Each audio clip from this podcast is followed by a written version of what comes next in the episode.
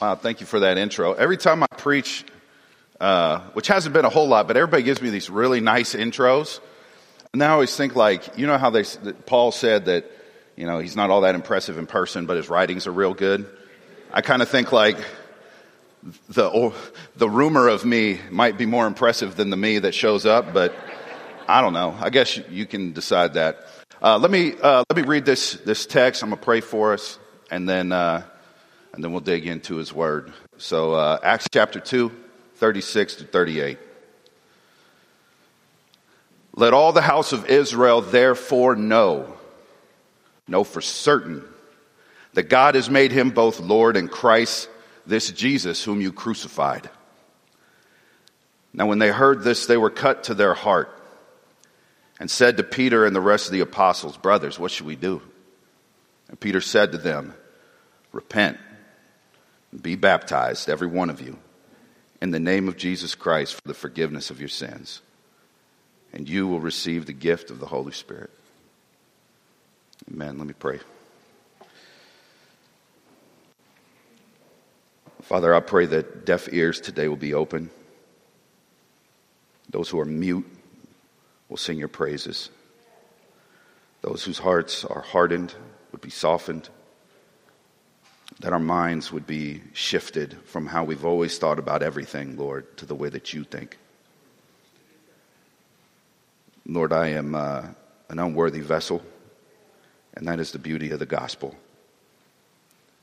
And I pray that you would flood this room with your spirit, that all would know Jesus, your son, for he is worth knowing. And uh, that we would do as this text says turn, repent, and come to you. In Jesus' name, amen. So I want to thank you guys for a couple of things here. Um, all the encouragement is so great. Your pastors are awesome. This is actually the first time that I've, I've worshiped with you guys in this building. Um, I didn't realize that that door was so awesome. Every time I'd been here one time and it was up, and so I never knew how you guys closed it. But then it started going down, and I started thinking of Jabba's palace. And I was like, the Rancor. The Rancor's coming. If you don't know what that is, get your life together. for real. The other thing I want to uh, thank you for is uh, having Mona sit right behind me because I don't know if she was killing it or if we were both killing it, but it felt like it was a we thing. Like, I was like, man, I'm killing this song. Woo! So that was awesome. You just need everywhere we get. Let's, I'm, yeah, just come with me. So we sing together. Okay. So uh, today we're going to talk about a wounded heart. Um, I love how the setup has come up so far throughout this whole service. That I mean, it, you really, really do a good job of of giving me an opportunity to speak on something that the the Word and the Spirit is already moving in this room about. So I'm very thankful for that. Um, so I'm the youth director at Zion Church, and um, I don't know what the what the kids are like around here. I'm sure that they're all collectively smart, and when I showed up to be the youth director, I was super intimidated by like how smart kids are. I was like, what the heck is wrong with these kids, man? Like reading all these books and doing all this stuff, man. They're talking about Augustine's Confessions and all this other thing, and I'm like, I haven't even read that. I don't even know what you guys are talking about. Okay, so, but I didn't want to stay there, right? I want to stay there forever. So I decided I'm going to get me a shelf of books that looks real impressive, and I'm going to one by one make my way through them, and then I'll have something to talk about. So, one of the books that popped up on this list, and I'm very thankful that it did, was a book called The Picture of Dorian Gray by Oscar Wilde. Um, some of y'all are familiar with this, some of you are not. It's a very, actually, it's a very deep book. And it's probably a little surprising. Oscar Wilde was kind of like the, uh, the rebel of his time, you know? And he was basically trying to do everything that he could to defy cultural norms. And so he wrote this book about this, this kid, Dorian Gray. And, uh, and there's this picture that is made, it's painted of Dorian Gray, and uh, there's this kind of like magical something that happens that Dorian kind of wishes that his vanity and his beauty and his whatever could stay forever on him and that any of the, the oldness or the anything that ever happened to him would happen to the painting. Right? And so he goes on to live his life and it happens. And one day he gets kind of a look at this picture and he's horrified because he's not that old. And what it was really doing, what it was reflecting, was the damage that he was doing to his soul. And so he, like pretty much all of us, decided, I don't want to look at that no more. So he covered it up and he put it away. And basically, he lived his whole life with the goal of never looking at that picture again. But in all the fun, in all the drugs, and all the ladies, and all the whatever it was that he was into, in the back of his mind, that picture was lurking. And he knew that one day, inevitably, he would have to come face to face with that picture again. And what would it look like? Brothers and sisters, if you don't believe in grace, you will never be honest. If you do not believe that there is grace for you, you will never be honest. And what the Word of God wants to do, and what, and what I hope will happen today, is that in the kindness and the gentleness of Jesus, He'll lift that off of that picture. And you'll either, one, you'll remember that it exists for the first time in a long time, or you'll be just amazingly thankful that that picture no longer describes you. And either way, I hope that you come to repentance today in some form or fashion because the reality is is that if you don't look at that picture, you can never repent. So, we have three points. I'll be as simple as possible. Who is Jesus? Who are you? And what now? Who is Jesus? Who are you? What now? Uh, verse 36 starts out with this Let all the house of Israel know, therefore, for certain, know for certain that God has made him both Lord and Christ. So, Acts chapter 2 is basically uh, the first sermon preached, right, by the apostles. Peter stands up and he's got something to say. And the entirety of his message, the entirety of his message is who is Jesus? Who is Jesus? That's it. Who is Jesus is the most important question that we can come to grips with. Second is like unto it. Who are you? But the most important question that you can figure out is who is Jesus? And so there was a lot of debates going on around them. There was a lot of it's kind of like today, there's a, there's a lot of people's opinions about who this Jesus is. And so Peter starts off and ends, call that an inclusio for those who want to impress their friends later. He's already impressed. Yeah. he starts off and he ends with this declaration of what God has done and that we have murdered him. So, let's dig into the three points that Peter wants to make here Jesus is Lord, Jesus is Christ, God made him this. You guys ever heard the phrase, finish this for me, who died and made you? Somebody, king. I was going for king. Yeah, yeah, yeah. That was too theologically astute. Uh, who died and made you king? You ever heard that? Now, what's the reference for that typically? Like, that's like somebody that needs to mind their own business. Typically, you're like, well, who died and made you king? You're like, speed limit 40. Who died and made you king? You know what I'm saying? You guys know. No? I'm the only one that speeds? Everybody speeds in here. Quit lying. Repent. Who died and made you king is, is the assertion that whoever it is that's telling you what to do does not have the right to tell you what to do. So the, the, the big point that, that being Lord and that being Christ, in a big sense, do you know what that means? That means that this man has the authority to tell you what to do. Now, I don't know about you, but I like the word Savior better. Right? Like He saved me from my sins. And, and typically there's, that's kind of the focus that we have, right? Like, like Jesus saved me from my sins. He's my Savior, He's my Savior, He's my Savior. And that is absolutely true. Amen. Say it every day. But that is not Peter's point at this time. He wants the people that are hearing him to know that Jesus is Lord. Now, Lord even carries more weight in the context that he's using it, right? Because it doesn't just mean that he has authority, it means a little bit something else. And I'm going to I'm going to give you a little trail to follow, right? So, in, uh, when, when the, the Jewish people, when the Hebrews would speak about Yahweh, Y H W H, however you pronounce that, right?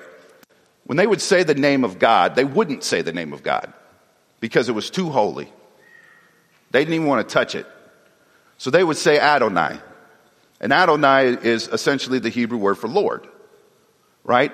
And so the idea of someone being called the Lord in their mind had direct links to God because He's Lord. If you guys have noticed in your English Bibles, that when it comes to the name of God, unless you have one of those new Bibles that purposely uses that, the YHWH, it'll say Lord, capital L O R D, right? And that's what it's talking about Yahweh, right? The God of Israel, the covenant name, Lord. And so when they would say Adonai, Adonai, Adonai, they were very familiar with the term Lord. And so when Peter says Jesus is Lord, to them, what does that mean? What do you mean? Well, he can tell me what to do. Okay, there's lots of people that tell us what to do. Rome tells us what to do. What do you mean by Lord? And he uses this example right above it, Psalm 110. And he says, David wrote this The Lord said to my Lord, Sit at my right hand until I make your enemies your footstool. The Lord said to my Lord, David said that. Now, if y'all don't know who David is, he's essentially the pinnacle of the kings of Israel, right? Some might say Solomon as well. That's his son. But David was, he had the promises of God, man. The king was going to sit on the throne of David forever. David was the anointed one. David was the king. David was the guy. And David writes this weird phrase, the Lord said to my Lord. Who's the Lord of David? Who's David's Lord? Well, there's two Lords talked about here. This was actually such a controversial uh, psalm that it was very rarely talked about because nobody wanted to touch this psalm because of the implications of what it was saying. Everybody kind of got this. And so when it came to it, you kind of just walked your way around it and said, it, it, David said this, that's all we got. Because the implication of the Lord said to David's Lord, sit at my right hand, was an unparalleled thing to say. This Lord sits at the right hand of the Lord, and all of his enemies are going to be made his footstool. Who is this man? The next thing he says is that he is both Lord and Christ. Someone being the Christ, someone being the Messiah, those are interchangeable, means that they were the anointed and the pouring out of oil upon them, the, the anointing that the kings received or that David received. I mean, it's symbolic of the Holy Spirit, right? That these people were chosen by God to do something. To be the anointed that they had been waiting for. This was also a big thing, right? Because the next sentence really throws it all into chaos. And we're going to get to that in one second. He's Lord and Christ, blank. Now what? So Psalm 2 says this about the Messiah, the anointed, the Christ. The kings of the earth set themselves and the rulers take counsel together against the Lord and against his Christ. Now, if you put it together, it seems like the Lord and the Messiah are kind of synonymously talked about here as being the Lord and the Messiah, the Lord and the Lord. And then you have this very interesting rest of the thing, which is he's got a lot of enemies. Both the Lord and the Messiah, Psalm talks about his enemies. His enemies. You don't want to be his enemy. Imagine, imagine the shock. He's Lord, He's Messiah. God made him this. Because it's one thing for me to say that, hey, Kyle made that dude that way. Oh, yeah, because of his word, he's official. Oh, yeah, because of this, that, and the other. I co signed for him. Yeah, yeah, yeah, that makes him good. Yeah, okay. Everybody's got their day. Any boxer knows that you can lose. The coolest name on earth does not always hold weight. What if God co signs for you? He says this throughout his sermon. He was, Jesus was attested to by God. God did mighty works through him. God raised him up. God raised him up. He says that twice in his sermon. God exalted him to his right hand. God made him this. Who made him king? God did. Say it with me. Who made him king? God did. So if you got beef with Jesus, you got beef with God. And you say to yourself, that's pretty good evidence. Okay. He was raised from the dead. He's Lord. He's Christ. He has the authority to tell me what, what to do. He has the authority to rule over all creation. He has all these things. Okay. But now the question is who does this sermon say that we are? It's time to take that picture out and let the Holy Spirit do a little bit of work in us. He says, This Jesus, who you crucified. Now, it's a big jump for me to go directly from the context of that conversation to you, so I'm going to take some steps to get there. But the question is, who is y'all, right? Because this is a plural you. You crucified him, y'all crucified him. Who's the y'all? Well, throughout the sermon, you'll hear that it's those who live in Judea the people that live in Jerusalem. And you say, okay, good, that's real far away. He says, men of Israel, men of the house of Israel. And then it's all those from all over the world because at the beginning of the sermon, it says who was there in this, in this sermon context? Parthians, Medes, Elamites, residents of Mesopotamia, Judea, Cappadocia, Pontus, Asia, Phrygia, Pamphylia, Egypt, Libya, Cyrene, Rome, Jews and proselytes, Cretans and Arabians. Now, at least three of those, you know where they are. They're spread out, right?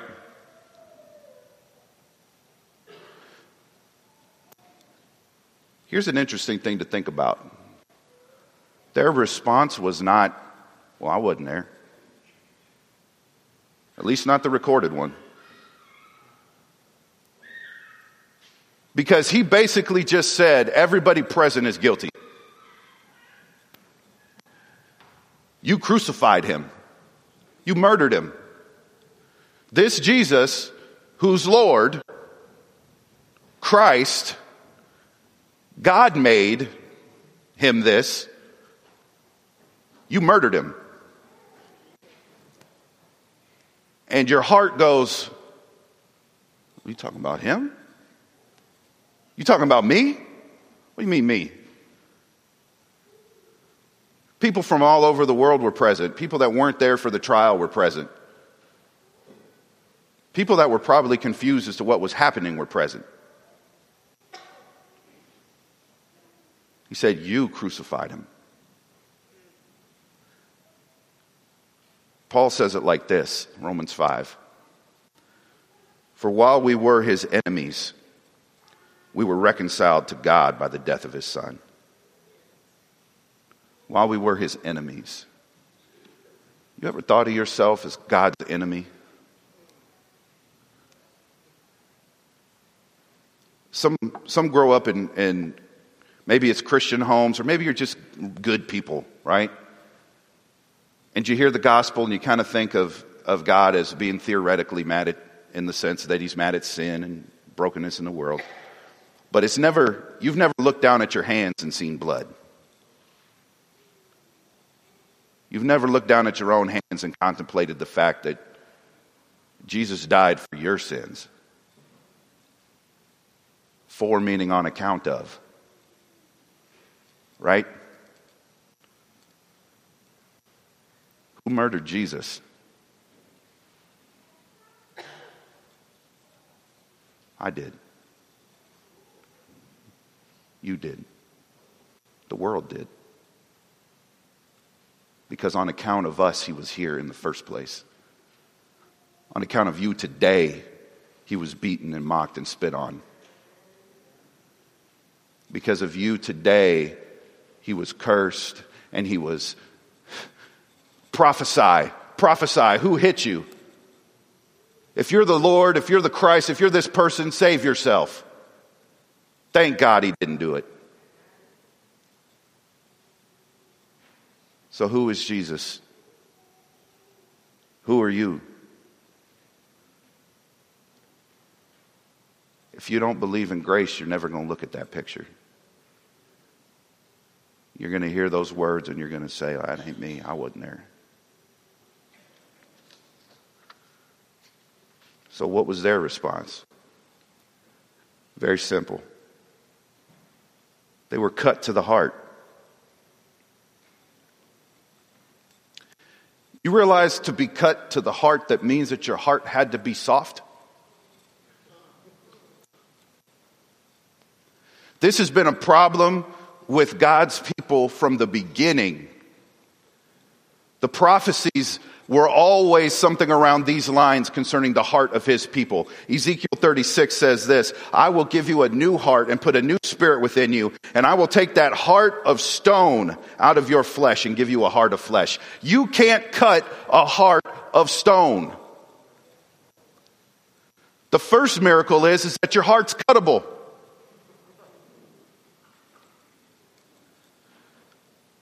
Because God's people and the people of the world have always heard his word and hard heartedly said, That ain't me, that ain't true, that ain't right. We hate finding out we're the bad guys. Well, you think Israel didn't? Remember those Psalms we talked about, Psalm 110? He's going to make his enemies his footstool? Yeah, the nations. Wait, me? Why do the nations plot in vain? Yeah, them nations, man. What's wrong with them? Wait, me? Who would have thought that these Psalms that have been being read forever was actually talking about them? What a weird twist. And let me tell you right now, you finding out that you're the bad guy is a lot harder than you think it is to accept. Because in theory, it's cool, but in practice, it'll take you places. I did jail ministry back and forth for a while, and I kind of get two responses. Uh, not always just these responses, but I've had a couple of responses, and people kind of think, like, you know, well, yeah, you can do prison ministry, man. Because they don't want to say it, but they're like, look at you. You know what I mean? Like, of course you can, okay. I know what they're saying. no, I'm just playing. And it doesn't bug me because, in a sense, it's like, yeah, I, I mean, I did this on purpose. I get it. But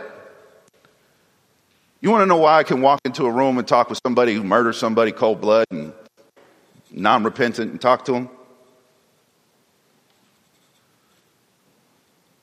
I murdered Jesus. Beat that. What sin that you got is on top of that one? And you want to know what? Their hearts are hard. And if it wasn't for the Spirit's work in me, I'd feel the same way. You want to talk to the worst of the worst?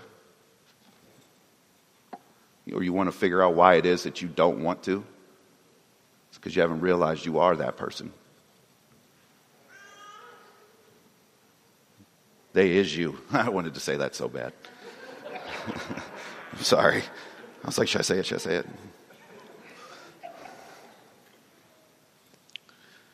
So, the heart is hard. The heart is hard. There's other reasons why we harden our hearts, though, man. And I want to take, I just want to take a reality for one second, okay? We have learned to harden our hearts. Life will teach you to harden your heart. Whatever little bit of flesh that lurks about trying to grow here and there will be stomped out by this world. C.S. Lewis put it this way in his book, The Four Loves To love at all is to be vulnerable. Love anything, and your heart will be wrung and possibly broken. If you want to make sure of keeping it intact, you must give it to no one not even animals. Wrap it up carefully around with hobbies and little luxuries. Avoid all entanglements. Lock it up safe in a casket or a coffin of your selfishness. But in that casket, safe, dark, motionless, airless, it will change. It will not be broken, it'll become unbreakable, impenetrable, irredeemable. To love is to be vulnerable. And we all kind of know that. The world teaches you that grace ain't real, man. That you get what you get. And that if you didn't get what you get, that's not right. You need to then there get it. Right? The world teaches you an eye for an eye is the only way that rolls. a matter of fact, it's not even eye for an eye. It's worse.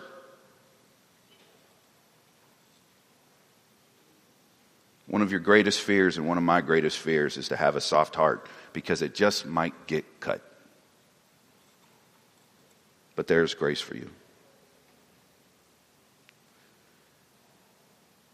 So, what do we do? This is what they ask. Their hearts are cut, it's softened, they're ready. They say, So, what do we do? The answer to this question is the most important thing you could ever hear. So, what now? I murdered the Son of God. What now? He says, Repent and be baptized. Repent. Turn from it. Now, this is paradigm shifting, though, right? Because what he's saying in repent is to accept everything that I just told you as true. Repent from the fact that you don't want him to be your Lord. Repent, repent from the fact that you do not want him to be Christ. Repent from the fact that you want to get away from underneath the verdict that you murdered him. Repent, your whole paradigm has to shift. He didn't say, let's nitpick over what sin is and what sin isn't. He said, your entire life has to shift.